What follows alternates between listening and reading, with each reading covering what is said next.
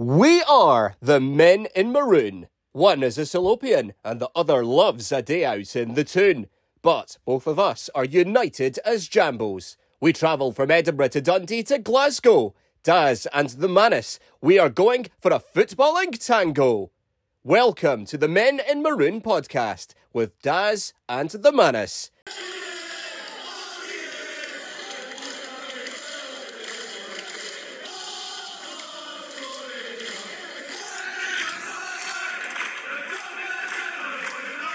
Hello, I'm Anas. Welcome to the Men in Maroon podcast and a special edition of the podcast. It's a pleasure having you join me. In July, I went to Ireland to see Galway United play, and it was my first visit to the club. Like Hearts of Midlothian, Galway United play in maroon. And although there are differences, there is a common theme as well when it comes to fan ownership. I had the privilege in chatting with Jimmy Brennan, who is a member of the committee at Galway United Friends Co-op. The organisation part owns the club after the Comer brothers became majority owners earlier this year, but the co-op is looking to get more of its fans to sign up to become part owners. Of course, Heart of Midlothian Football Club is the UK's biggest fan-owned football club, and it was confirmed earlier this week on the first anniversary of Heart and Soul Day, which was on the 30th of August 2021, when Hearts became the UK's biggest fan owned football club. It was confirmed on Tuesday, the 30th of August 2022, that fans of the Jambos raised more than 14 million pounds through the Foundation of Hearts an incredible achievement. Who knows, one day could Galway United become Ireland's biggest fan owned football club? Dreams are certainly dreams, but dreams are certainly there to be achieved. Time will tell, of course. Meanwhile, sit back, relax, don't do anything stressful, and keep yourself safe and healthy and enjoy listening to Jimmy and I chatting, getting to know each other, our two beloved football clubs, and getting to learn and understand about what happens in Edinburgh and Galway as far as our two football clubs are concerned. I really enjoyed this chat and I really hope you do as well. Here it is. Your club and our club, you know, we play in the same colours at home, uh, in the maroon. Um, obviously, we're now a fan owned club, and you're looking to have similar aspirations here at Galway as well. So tell us a little bit more about Galway United as a club. Um, obviously, you're playing in the second tier uh, here in Ireland, uh, but just tell, tell us more about the club, just uh, for the benefit of our listeners. Well, we're in the second tier at the minute, um, but we would be confident that by the end of this season we'll be in the top division. We were for a number of years in the top division. We have played in European competition uh, reasonably successfully. We only recently celebrated the 21st anniversary of winning the FA Cup. Um, and we had a big celebration up in Terryland the other last week actually when we invited the team onto the pitch, the winning team onto the pitch. The goal scorer in that cup final is actually the main man in our underage setup, uh, Johnny Glynn. And uh, we have a very active underage um, section. We have teams now at under 14, uh, 15, 17, 19, in addition to the, to the A team. We're very similar in many respects. I was reading the history of your own club and checking it up, and they're very similar in many respects to the structure that we would love to have in place here. Uh, in the sense that ye had a, a, a, limited company, a foundation, and a club. We are similar in the sense that we have a major sponsor, we have the cooperative, and we have the club. Now, the difference at this stage is that we depend on the major sponsor for the majority of our funding the hope would be that sometime in the future we can diminish their the necessity for their involvement, and we can improve the amount that the co-op contributes. The co-op started. Uh, it was the idea of the chairman of the club at the time, Bernie O'Connell, at the instigation of the then board. The company, the club had pretty much gone out of existence. It was kept afloat by the Galway United Supporters Trust for a, a, pretty much a full season. Thankfully, to prevent it going out of business, the FAI came on board and they set up a new structure within the club where there would be four entities represented on the board. There was two of the local junior clubs, the Galway Football Association and the Galway United Supporters Trust. They had two representatives each on the board of the club with an independent chairman. During their tenure uh, in office, they decided that it would be a good idea if there was some sort of a cooperative formed to take over the running of the club. So Bernie O'Connell, who was then the chairman, approached me and asked me if I'd be interested in getting involved in that. So I thought about it for a while. I, I would be really a kind of a, an average supporter. I go to games when it suits me, that type of thing at that time. And uh, so I said, I thought about it and I said, look, Bernie, if you give me a few names, we'll get together and we'll see, we'll talk about it. So he set up a small committee of about seven or eight of us, and we met every every week, I say, for about uh, from August until December. And we invited different people in to join us. So we went up and down in numbers during that time. And we discussed the whole idea of a cooperative, what it meant, how you do it. We investigated it.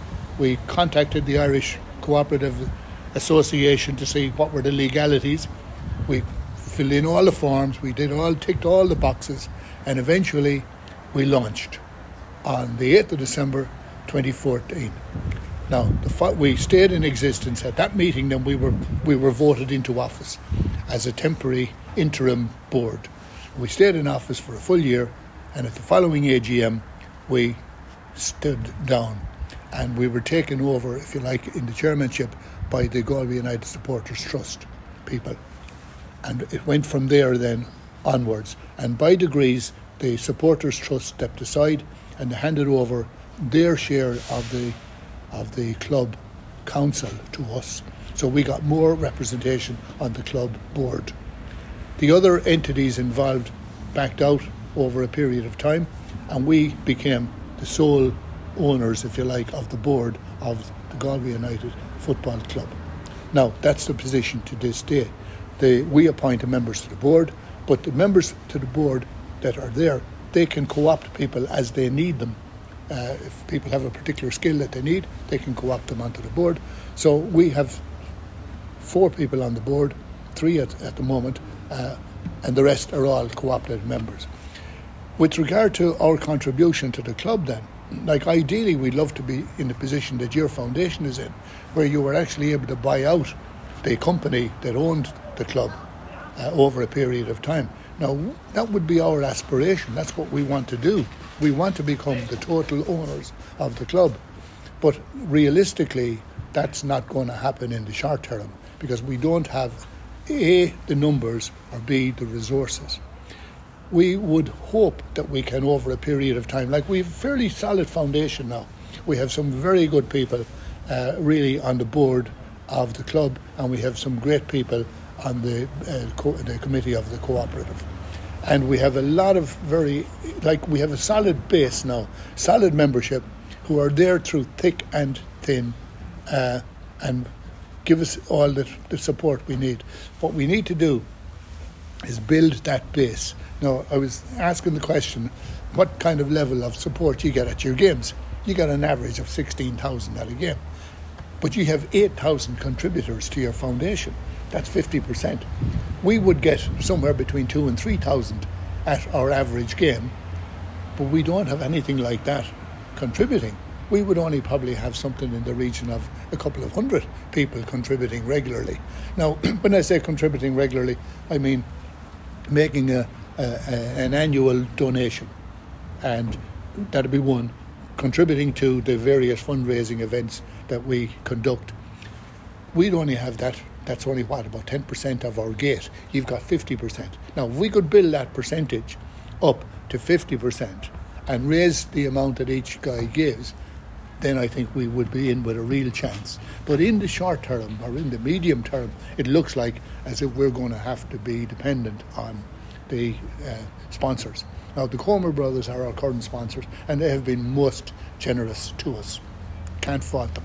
They are at this point in our existence anxious that we turn the club into a limited share company and they want to buy into that company as the major majority shareholders. So they would become the major the shareholders, major shareholders in the club, and we would be the minority shareholders, we the cooperative.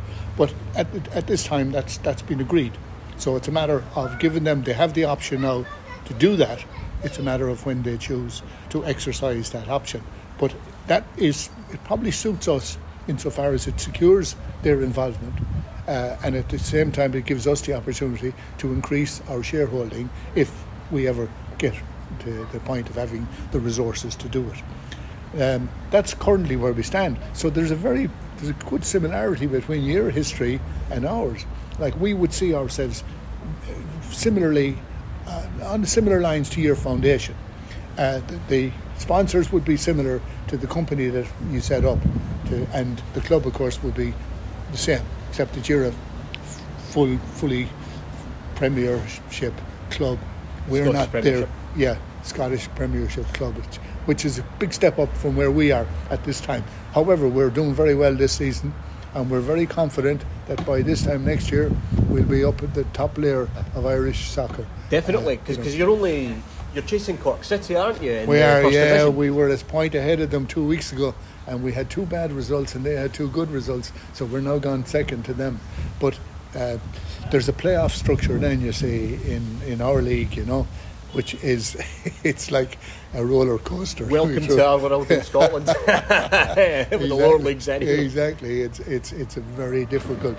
Like you have a couple of games against your own uh, division and if you survive that, then you have to play some of the guys coming down out of the superior division. So it's fraught with all sorts of, of dangers. The ideal way is to win the, our own division and get out at the first shot. Be there, gone, done, dusted, and you can then start planning for the future. You know. Absolutely. But, uh, but I, I, got to know about your club though. Yeah. Um, not a long time ago, actually, when my English team, Newcastle United, yeah. signed one of your young, yeah. upcoming, yeah. talented players. Who's incidentally on the day of this recording. I understand this is his last, his game, last game tonight. Alex Murphy, yeah. Yeah, yeah. This is his last game this now. Must, this must be so. I mean, obviously it's sad oh, that he's leaving, but this must be so exciting for Galway United. It is, of course. Oh, sure, it's brilliant. It's brilliant for us. Brilliant for him. He's a huge loss to us because he is a significant player at our level. He's he's excellent. You know how he's going to do in the future, I don't know, but I would wish the lad the very best. He seems like a very nice young lad, and he certainly is a talented footballer. So I would certainly wish him the best. There is, of course, a farmer link uh, with with. Um, with Newcastle United through Stephen Follen and Stephen Follen's dad, who was Stephen as well. Uh, I, I, can't remember when exactly, but about 10 years ago, maybe he was over there. He went over there as an under 18 and uh, spent a bit of time with Newcastle. I'm not so sure if we had any other link now. I'm not sure if Archie DeLargy didn't play with him once upon a time, going back through the years. There was a bit of a connect with Newcastle uh, down through the years, you know. C- uh, city I have never been in, but I watch one of the television programs about one of those detective series that's based in Newcastle. You know, I've never been to Edinburgh either. Been to Glasgow, all right, but I've never been to Edinburgh.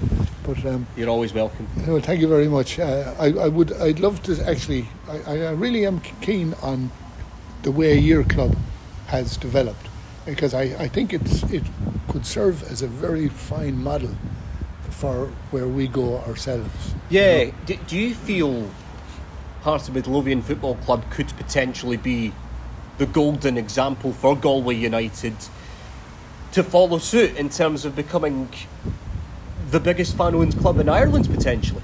Well, it certainly, looking at, at the way you've developed, it would certainly seem to me as if the pathway that you followed would be the type of pathway that we would aspire to being on. Um, the time frame that you had, you're probably what about eight years eight to ten years uh, as a foundation before you managed to take over. No, 2010 when we formed, Yeah. but um, obviously we were rescued out of administration eight around about eight years ago, and Yeah. now obviously last Yeah. year 2021 we became the biggest fan-owned club in the so, UK. So in a short enough period of time, you've managed to do that. Now, I don't think we could aspire to doing it in anything like the same the same short uh, period of time. But at the same time, it would be the type of model that I think we could learn from. Um, I, I would. I'm certainly going to going to investigate further how you manage to structure your finances and how you managed to build. Like I'd be interested in how you built your your, your fan base and how you got them to pay money. Yeah, that like Because no- as you were saying know, earlier, you want more of your fans attending games, not just to attend the games, but to become regular contributors. Yes, yeah. That, this, is, it's a double-edged thing, really. We want more people at the games, number one.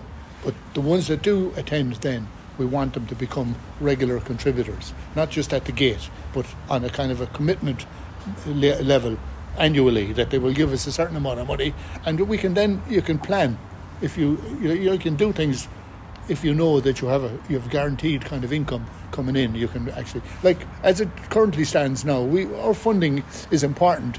It's it's minor in in this overall scheme of things at the minute, but at the same time, it does cover. We'll say, for example, a lot of lot of the uh, lot of the expenses that the club does have, transport, underage, uh, rent of pitches, all this type of stuff. You know, because that is a that is a factor. You see that that's big in our budget.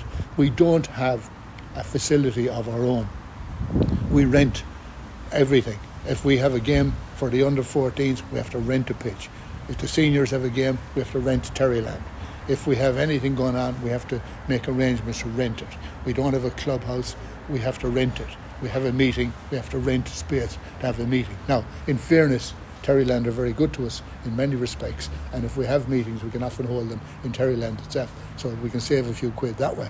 But it would be ideal for us, and there is there is a move afoot uh, as at present times, where the Comer brothers are uh, oper- op- are, are attempting in, con- in conjunction with the club and with um, Hockey Ireland and I think Athletics Ireland as well to develop uh, a facility slightly east of the city here um, for what would you call it a kind of a, a centre of excellence type of thing where we would be active partners in that and where we would have facilities for training etc etc as it is at the minute Well, that's really You know. that's really quite exciting. Oh, it's brilliant. The Heart Midlothian men's and women's team they train at, at a facility called the Oriam, uh, which is just outside.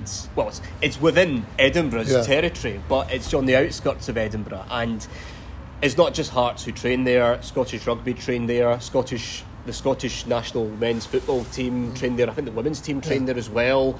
Well, who- Um, who owns that I'm not sure, to be honest. but it's not yours like it's not It is not ours. No, Oh, no, yeah, we don't yeah, own it. We don't own it as such. But there's a lot of, like different teams that Yeah, are yeah, there, yeah. and the women's team play their home games at the Oriam right, as well. okay. And it's I think I would say probably Scotland's biggest sporting centre Yeah. of excellence, if you want to call it that, because a lot there's a lot of uh, it's really well used, and other football clubs in.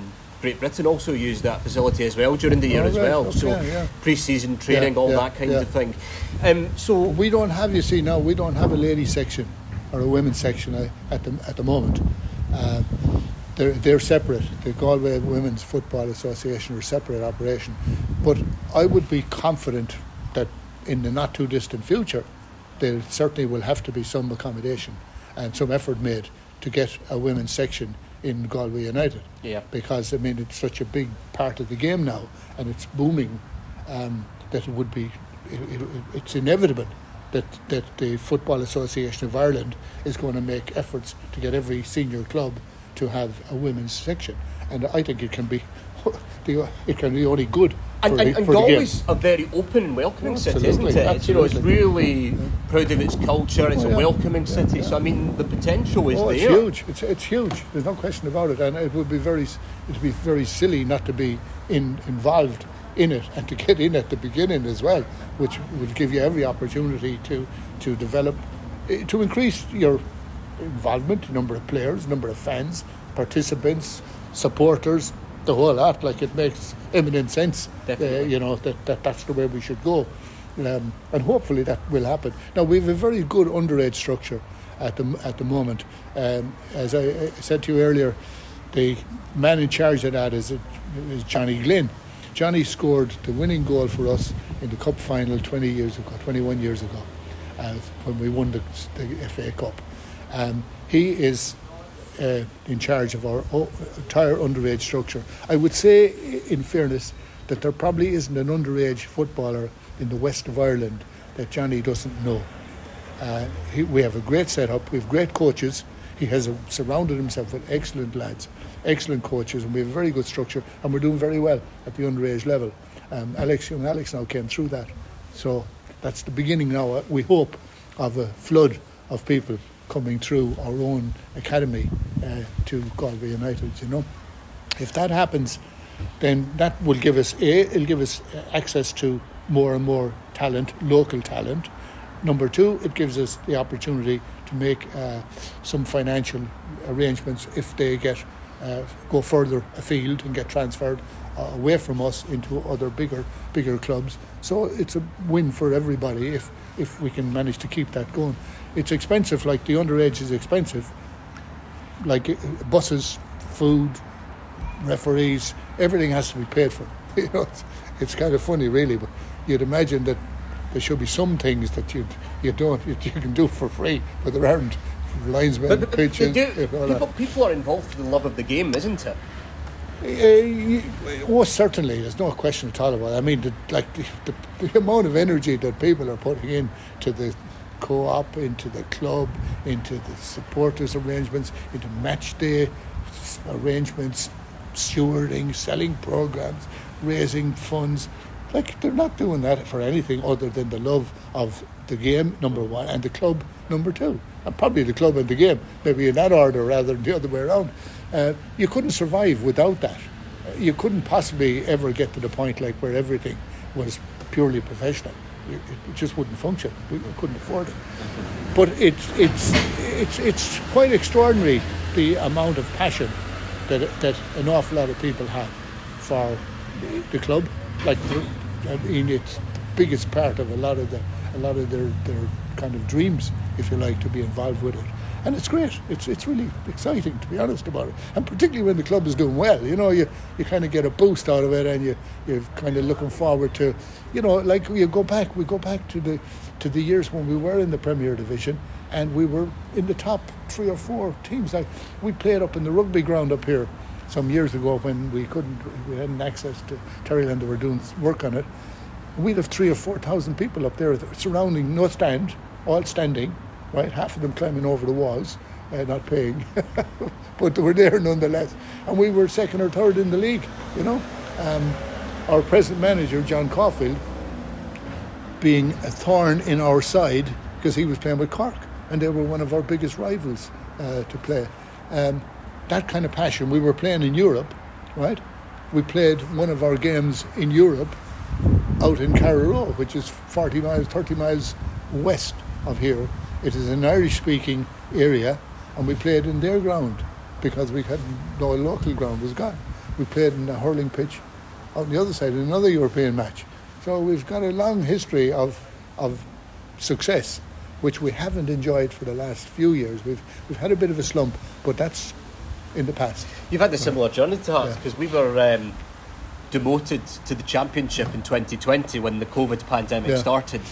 Had to get promoted back to the Premiership, came back, and then now we're playing European football this coming season, which is just an extraordinary story. Great, yeah. um, so, I mean, it kind of feels like you've got a similar path in a way uh, at Galway. Yeah, there are there are similarities apart from the colours of the jerseys. There definitely are similarities uh, in the, the, your history your re- modern recent history uh, very much parallels our own. You know, your financial difficulties, the structure that you put in place, you know, your difficulties with the, you know, with relegation and your fight to get back up into the Premier Division. Uh, you've done that, you know, so you're a kind of a model for us in many ways. You're a little bit ahead of us in all these aspects, but we're following close behind you we're watching what you're doing, and uh, as I said to you now earlier, I'd be very keen to find out how you've how you've managed to to get people, more people, to support you, uh, to transfer from being just spectators to being active participants, Yeah. and that's that's the secret. If you if we could do that, Yeah, we, think, and we want to know. get that number even higher, Yeah, although yeah. we've got uh, around 8,000 contributors. We'd love to be at 10, 11, Oh, 12,000. That would just be the dream. But, but tell our um, listeners um, in Edinburgh and the surrounding areas and internationally, we've got listeners all over the world as well. Um, sell Galway United in terms of them potentially coming for a long weekend here. Oh, it's the place to be for God's sake. Yeah, yeah, because obviously this is a really culturally rich city, and obviously Oh, the yeah. football club you would want to play a bigger role or have a bigger portion of that as well. Well, absolutely. But uh, you see, Galway is Galway is a very historic city, really, with trade links to Europe going back to Christopher Christopher Columbus's time. You know, we're going back even further than that. Like we've links going back, but it's a multicultural city, really. Uh, it's a big sporting city. We have rugby team, Gaelic football team, hurling team, soccer team, all at the top level. And it's, it amazes me the amount of support that each of them can get, nearly separate from each other in many respects. And that's one of the problems we have. If we could grab some of the support that a lot of the others have and move it over to us, uh, you know, it'd be great. But like the we say on a Friday night now, we play most of our home games Friday nights. Galway City on a Friday night is absolutely hopping. You know, you can go to the go to the soccer match, stay in town, plenty of hotels. Um, prices of uh, for your average pint afterwards might be a small little bit higher than Scotland, I would say, but at the same time the quality is very good. pint again is unbeatable, you know.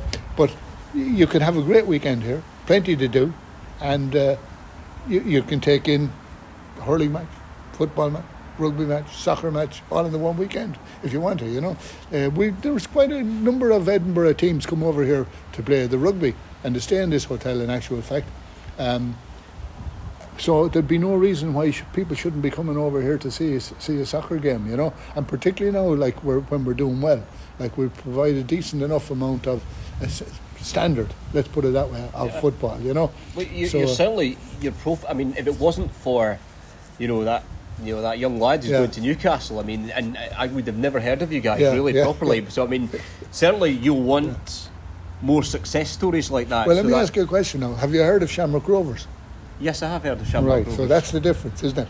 Yeah. Because they're up at the top. So you you you want your profile to be in among the elite of. Absolutely, yeah, absolutely. We don't see any reason why we shouldn't be up there. In the, like this is a sporting city, Mm-hmm. you know, like the whole countryside here. Our our young lads now are coming from all over Connacht, and some of them even from further afield than. Connacht. Um, the country is divided into four provinces. Connacht being one of them. That's the rugby one. But we have lads coming from 50 miles away, uh, south, west, north, east, the whole lot. So we do cover the whole the whole countryside. Uh, this, like uh, we want to be, we, we are an ambitious crowd, no question about it, and we want to be up there, right up there with the top. We don't see any reason why we sh- we can't be back where we were. Um, and and sustain that Sustain- no, no, that's the, see that's the secret is to, to get in there, and that's where the academy and the underage comes into its own. That if if we can make that a real success, so we're supplying people to the top to the first team on a regular basis. Doesn't take you don't want twenty guys coming forward every year. You only need one or two every year filtering through so that you have a continuous cycling um, and recycling of, of talent, you know, and that keeps you up there at the tops. You don't have to be all the time trying to buy in outside. Now you're occasionally, you're obviously going to need to buy in some talent from time to time because there'll be a particular need in a particular position. But if we could keep recycling, if we could get more Alex Murphys now, one or two of them every couple of years even, you'd, you'd, you'd be in a strong position then to maintain your your your uh, position. But it's to get there is get there is the problem. Uh, like there are teams at the bottom of our top division of our Premier Division who will fight tooth and nail to stay where they are. because they don't want to be playing down where we are, you know. Uh, they want to be playing the top teams all the time and fighting for a chance to play European football, which is which is the objective, and to win and to win the league. Like we want to win the league at some stage in our existence. We've won the cup. We want to win the league. Doing that is not going to be easy, but we're the, we're on the right path now. And if we could progress this season up into the first into the Premier Division, I think we're, we're a long way up the chain then because we'll do well once we once we get up. We'll do well because we have the structures in place, and we have the players now. We have the management and we have the club. The club is in a good position now, financially. Uh, thanks very much to the Comers, it's in a very stable position. We have a very good board, very good club structure, and we have co-op is, is developing all the time. Very good people in it. So I'd be very confident that going forward. But I'll be watching your lads. I'm going to be watching and see how you do. And now. I'd love some of our fans to watch you guys as well. How can some of our w- fans potentially get involved in the co-op? Well, they can join the co-op, right? Uh, you can go onto the website, uh, Galway United Friends Co-op, and all the information is there. Uh, the the games we play are on tele, on on tele, on television uh, with LOI TV, League of Ireland TV, and they're streamed uh, on a Friday night. Uh, All the first, all our division, all the first division, the, pre, the Premier Division, they get live television on the on the full television screens. Ours are only streamed, uh, but you see them. Now the coverage is it's not bad, not not brilliant, but it's not bad. But um, every Friday night you get a choice of whatever club you want to watch. Uh, so, like for example, now our, our game tonight will be on LOI TV and it'll be streamed. So anybody who want to watch that, excuse me, di- dial in your LOI TV onto your whatever your phone, Smartphone or your tablet. smartphone or your tablet or Yeah, whatever, yeah. and there you go, and you can see us uh, in all our glory up in Terryland Park, up in Eamonn Deacy Park. That pitch is named after Eamonn Deacy, you know, um, who Former Aston Villa for. Aston Villa, absolutely, yeah, yeah, great man, a lovely fella, great boy, great man altogether, you know, uh, the most humble but tenacious footballer that you ever met, friendliest guy on earth. Yeah. until he crossed the white line, and then he was a, a competitor. I Yeah, the you. competitiveness all competitor, comes out and everything as Absolutely, well. yeah, absolutely. But we have some, like we have a lot of very good, talented players in the city here as well. You know, and right now we're beginning to attract them. You see, from like Sligo is only 50 miles up the road. You know, and they have a, or whatever, 70 miles maybe. They have their own, their League of Ireland, their Premier Division, right? Limerick are 60 miles down that way. Now they're in the same division as we are. At Athlone are 50 miles this way. They're in the same division as we are. So you've a lot of clubs looking for the same kind of players, the same number of players. You know. Yeah, yeah. So there's a bit of it. So to get out of this division I would give you a big attraction straight away. Like every young fellow wants to play top division. So if you're in the top division, there's, you're going to get a bit more attention. You know. Absolutely. Yeah. So, like that now, and I, I read a bit about your club last night. You know, I was reading about it, and how you how you how you got yourselves out of difficulties, and I think there's a great lesson there for us. And I'm going to follow it up a bit more, and I'm going to investigate it a bit further because I think there's a very good model there in how your foundation functions.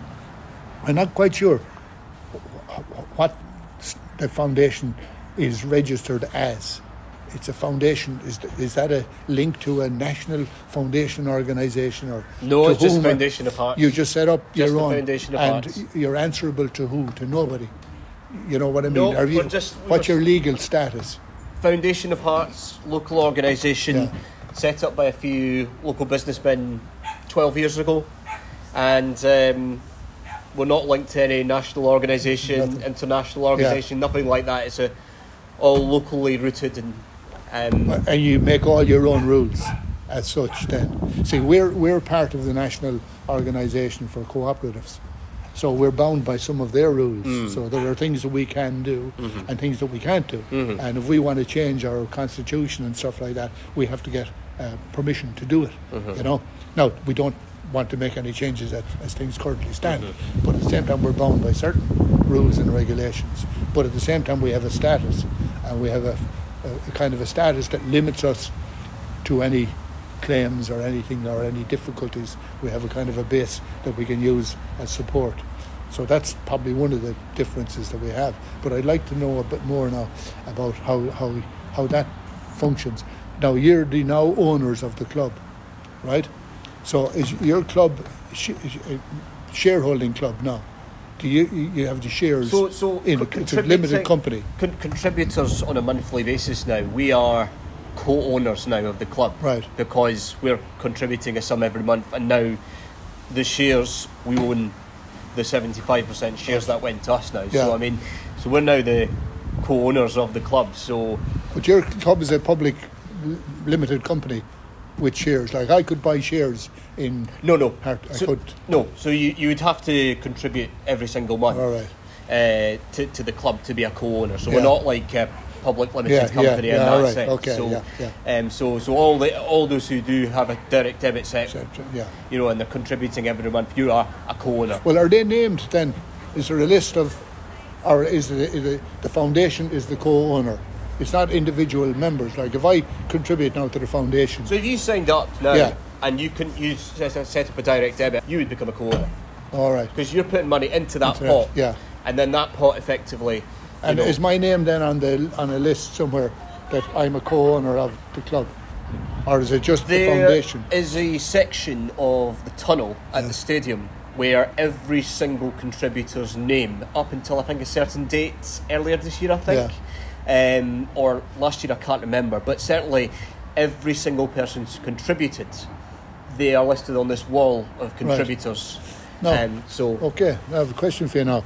You there's you have different levels of contribution, and there's the just depends on your affordability. yeah, so, but there's the 2006 group, then there's the, some other group, and then there's another group. So basically, there's a point system in place. Yeah. So if you reach a certain milestone, then you're you're. So for example, like if you get to a thousand points, Yeah. then you get what's called the plot ceremony. So get you get your own coordinates on the pitch. Yeah, yeah. Um, and th- it's basically a nice formal occasion just to recognise the contribution that's been made. And and on your online account, you get to see your points tally build up with time, and then you. The more points you contribute, the the more milestones you can potentially reach. Is So- that every year now? You have to renew that every year. Like you say, I reach a thousand points. Is that for no, this the, year? the direct debit has to just be continuous. All So it's not a yearly. It's not a yearly thing. So basically, what I what I do is I I set my direct debit up. Um, I can't remember. It was some years ago now, but uh, but it's a continuous direct Yeah. debit. So it doesn't stop at the end of the year and then you have to renew again. It just Right, keeps yeah. going. And is is but is the points tally based on your total contribution since the day Yeah. you started So basically, it's one one point five points for every for pound every you pound contribute. uh, over Yeah. the, over any period? Uh, so if you started contributing, we say in 2000, right, and you had 50 points in 2000, and you 50 more points in 2001, and so on, and when you reach a thousand points, you get a coordinates the- the for plot the ceremony, yeah, Oh, very yeah. good. Now, as you get up higher, then you get to the higher clubs. Yeah. So basically, we have clubs that, uh, you know, we, we, we name some of our clubs after some of the successes we've Yeah, had in the yeah, past. So, um, for example, um, we won a, I think it was the, I think it was the League Cup back in the fifties. Yeah. Um, so we have uh, a, a, a special club to commemorate that. So you get a special pin badge, and then you get a, an afternoon or an evening to watch one of our historic cup final successes. We have the uh, one which marked our 2012 Scottish Cup win, Yeah, Uh, one that marked our 2006 Scottish Cup Right. win. So But do you get a parking space or a seat in the stadium or anything like that? No. you you get you get a special, you get you, you get like special like a special pin badge to Yeah, like like yeah. mark the Yeah, fair enough, yeah, you've that reached. I'm a- and you get invited Yeah. to an event to Yeah. take part and to recognise yeah. your contribution to. Um, But the is there an area then for, we'll say, at a game for uh, catering? We'll say you have a, a game and there's uh, you have a bar, presumably, uh, put in the, at the pitch. Uh, so is there an area, we'll say, for for the foundation members? Can they go into this particular area and get different treatment from sh- average? I'm not sure to be honest, but I'm I'm sure I'd read somewhere that Yeah. they did something I'll certainly, I certainly googled that up afterwards and just Yeah. remind myself Yeah. what the list is. But Yeah. certainly, there's a few privileges in there. Yeah, I that's what I'm so- wondering now. What kind of level of, like, you see, all, It's all, our, it's all on the Foundation of Hearts website. all our so- people are the same. We all contribute the same amount. Yeah, yeah. You know, there was it was a question that was raised earlier: is should we have different levels of contribution, Mm-hmm. and if we did, then what do you get for your different level? Mm. Now, one of the lads two or three years ago set up uh, a little group. Mm-hmm. Uh, I think it was kind of a 500 group or something like that. Mm. And he had reserved a parking space at the ground for Mm-hmm. Yeah. them, and there was a cup of tea at half time. Uh, for I wish we had that group, you know, opportunity, but uh, unfortunately, you know, we don't have any, like, not much space for parking spaces where we are. Oh, you're, uh, right. you're in the middle of. We're like um, west of like, the city centre, but Oh, right. it's a very crowded area. It's Area. a very, very busy area. But uh, but I suppose Yeah, well, you see, our parking is very limited as well. Hmm. That was why. That was why it was so attractive that that uh, that you could you could get a space Yeah. in a very small. But, but area. certainly, certainly the the, the, the structure there is Yeah. if you reach certain numbers of points. yeah, there's a there's a there's a bonus. There's Yeah. a kind of a recognition. it's, it, yeah, it's a recognition. Yeah. You reach a milestone, and then that is recognised. Do you then- run separate fundraisers then tr- throughout the year? Do you like? I think there were events before COVID, but then obviously the pandemic, Yeah, you know, has really put Yeah. limitations to that. But I'm hoping that in the future there's going to be more open events that are going to take place. See, we have a couple of very good lads now, and they run things like last man standing competitions and uh, that type of stuff, you know. Um, but it's it's just more trying to raise more revenue. Probably, unfortunately, it's probably taken from the same number of guys that contribute to everything else anyway. Yeah, you yeah. know. But uh, that that would be one of our one of our things. But there are there are other areas that I'd be curious about. Uh, That that one now appeals to me. The kind of recognition that you're you're you're you're you're making a bigger contribution to the club. You know, I like that idea. You know. Definitely. Um, Foundation of Hearts website, they'll definitely yeah. have all the yeah, I looked up your website last night. I was I spent a good bit of time actually looking Yeah. to see the history of the club and stuff like that. you Yeah, know, yeah. because I wouldn't have been familiar, to be truthful about it. Now, I mean, I knew the name. I, Hearts of I- I just think the most you know. rewarding thing about being a co-owner at Heart of Midlothian is, and this is my own opinion only, it's I think it's just so empowering. You Yeah. feel you have a proper Yeah. involvement in the Yeah, club. club, yeah. So you're not just paying the money Yeah. for the season Yeah, tickets or yeah, even buying yeah. the merchandise, Yeah. but you're actually you feel as if Yeah. you're an integral part of that Yeah, club. this is your club. Yeah, and that, yeah. that that just brings Yeah. a real sense of proper belonging yeah. to it. Oh, absolutely. And I think that would be that would be the driving force bet behind the the people involved in the in the co-op is that they want to own the club. Mm-hmm. They want this to be their club, um, and that they are the the owners of it, and they're they're regarded as such. And they see it in the same way as you'd regard anything that you own, you'll have a special affinity towards it. Yeah, yeah. And I think that's exactly where they want to be. Yeah, yeah. And uh, like, I mean, most of the guys in the co-op will say that to you that this is our club. We own the club. No, realistically, financially, we probably don't. But it, in our heads, we do.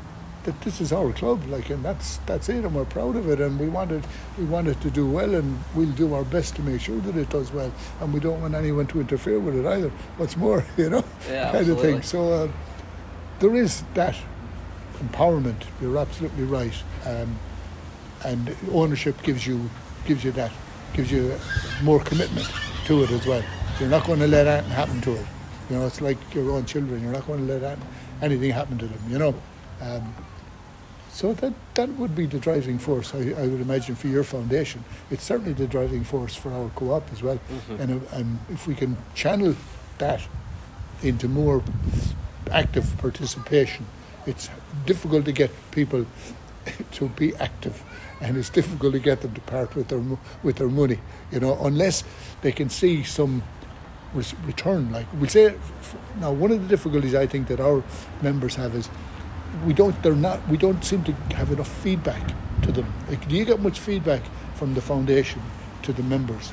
Like, is there a I, th- I monthly think, report? I think the hope is there in the coming months and years that that's going to be very regular and Yeah. sustained because obviously again COVID's been a real Yeah, kick in the teeth yeah. to be quite honest but I mean certainly our fans I would most certainly say are very vocal I think Yeah. they're not afraid to say what their Yeah. opinion is I think there's definitely I think the the, the, the, the bosses in charge or the people who are captains of the ship at Yeah. the club, I think certainly they have a good understanding generally of what the fan base thinks Yeah. and what people want. And I think I think you know they, they they're definitely for as long as that's sustained, and I'm sure it, it will be for a long time to come. Then that that just keeps everything healthy because I think really.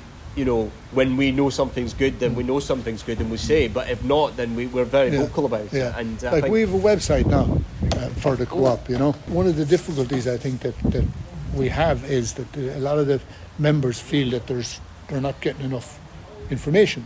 You know, no. So we have a website, and that's updated pretty regularly, and we have a kind of a, a newsletter that goes out on all of this is done digitally now. Like you know, there's no printing anymore. Um, so we do try to keep them informed uh, about what we're doing and what's happening and stuff like that. You know, but then the other side of that coin is a lot of the time there isn't much happening. You know, we're we're, we're just contributing, and what what the underage people are doing is all up on the website anyway. What the senior team are doing is up on the website. What's happening, if there are fundraisers or whatever, that's up on the website. So there isn't an awful lot more that you can do. But it's to get people to be active. That's the problem. Get them to engage with what you want. And they, they, they know, like you've hit the nail on the head there, they know what they want. Now, what you have to do is get them to tell you that and to engage in the process of actually achieving that. Not just tell you what we want.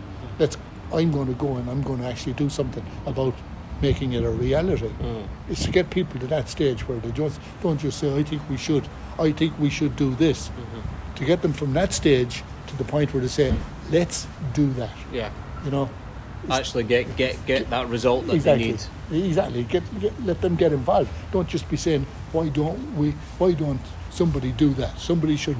Somebody Yeah. should paint oh, absolutely. that." You know. Oh, oh, Instead of that, we want them to say, "Right, okay, lads, we're not doing anything on Saturday. Let's get a tin of paint. We paint it ourselves." Yeah, that yeah. type of thing. No, we have very good lads who are doing that as well.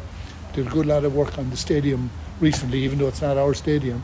But a lot of volunteers went up, painted it, did a lot of work on it. You know, Yeah, yeah. so there's there's great enthusiasm and there's great energy and there's great uh, there's a lot of stuff going on that's very good, really. You know, and we have a lot of very good people, and I think the future is is very healthy That that's my last question to you. Obviously, you're feeling optimistic about the future, but I imagine you'll be welcome any support um, from some of our own fans as well, even if it's not it, not not even just watching the games online through the online stream that they can pay for and watch Yeah. the games, but but even potentially a few of them, maybe some of them even travelling all the way here to Galway to see Oh, yeah. the team in person. Yeah, yeah, be great. Absolutely great. We have members in all over parts of America um, and all over Ireland and all over Europe. And they contribute to the co-op. They're all members of the co-op.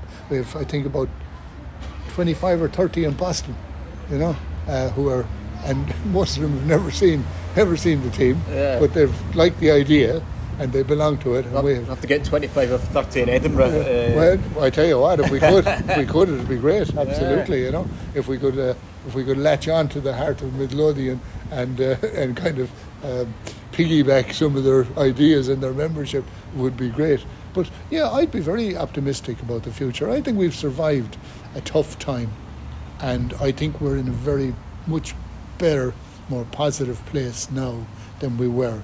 And our our fans, the number of people going to our games has increased hugely this this season. Again, now like yourselves, COVID was a real downer, but it, they've come back in numbers, and we have a, a, huge number of under of younger people now coming to our games, and that augurs well for the for the future. So I'd be very confident that you know, and I, I'm hugely optimistic. And even if, like, I'd be optimistic to the point that even if we don't get out of the, the first division this year, and I think we will, but even if we don't, I still think that we'll do it within the next couple of years. I think we'll do it, and I think once we get out of it and get up into the Premier Division, the sky is the limit for us. I'm confident of that. You know. Oh, I'm pleased to hear that. I'm pleased to hear that. Well, I'm going to my first Galway United game tonight. Good stuff. And I'm really looking forward to it. And hopefully, it's going to be the first of many. So, uh, Please, hopefully. And uh, hopefully, maybe some of my own fellow Heart and Midlothian fans will uh, follow suit in the coming months, years, weeks. Yes, well, And uh, I'd yeah. be delighted to see them. Yeah, they'd be most welcome. Because it's not a difficult city to get to. No, I mean, no. fly from Edinburgh to Dublin and Yeah. then just catch a coach into coach, Galway. coach just like to that. Galway. Yeah, yeah. But um, I wish you and your team and your club the best of luck. We'd be delighted to have a link with Heart of Midlothian, wearing the same colours. We could swap jerseys occasionally and things like that. You know. Maybe get friendly in the next couple of years. Oh, that'd be brilliant. Yeah, that'd be brilliant. Well, I know that the, the underage lads went over to Glasgow last year. I think Johnny brought over the under 14s or the 15s to uh, to Glasgow. So I mean, Edinburgh is only a short stop. Yeah, I know Edinburgh's very close. Yeah, Edinburgh's very close. Yeah. Absolutely. So, um, oh no, I, I hope this is the start of something special. I mean, I know this is only one person, but who knows what might happen? I mean, I, I saw the Alex Murphy signing, and then look where I am now. Yeah, So yeah, yeah, yeah. It just takes one thing, and then suddenly things build up. yeah, so yeah. yeah. hopefully there's going to be more Hearts fans coming to Galway and uh, Hopefully, check the team yeah, out and support yeah. it. Well, so. tell them now they can look us up on our website, Galway United Friends Cooperative or Galway United Football Club. and definitely come to a game. Yeah. Yes. Absolutely. Pleasure Brilliant. to meet you. Pleasure to meet you too. Good luck. Thank Let's see you in the much. Premier Division next year, and uh, let's hopefully get pre-season friendly at some point in the Yeah, next it'd be year or two. Yeah, it'd be brilliant. Absolutely, yeah, yeah. definitely. Thanks Thank you, million. Jimmy. Thank you you. very much. Thank Brilliant. you, Steph. Thank you so much to Jimmy for his time. It's sincerely appreciated, and I hope fans of Galway United and Heart of Midlothian really have enjoyed listening to that chat. And feel free to listen to any time again if you wish to uh, on repeat. Just to let you know that the first game I went to see Galway United in early July, they won 3 0 against Cobh Ramblers in the SSE Airtricity First Division. And Galway United are aiming to get promoted to the Premier Division in Ireland. Wishing them all the very best of luck. And hopefully, this is the start of something special. A special bond, hopefully, between two clubs that play in maroon one in Edinburgh and one in Galway. Thanks for listening, and I'll be back with Daz sometime in the near future. Take care on the Hearts and Galway United.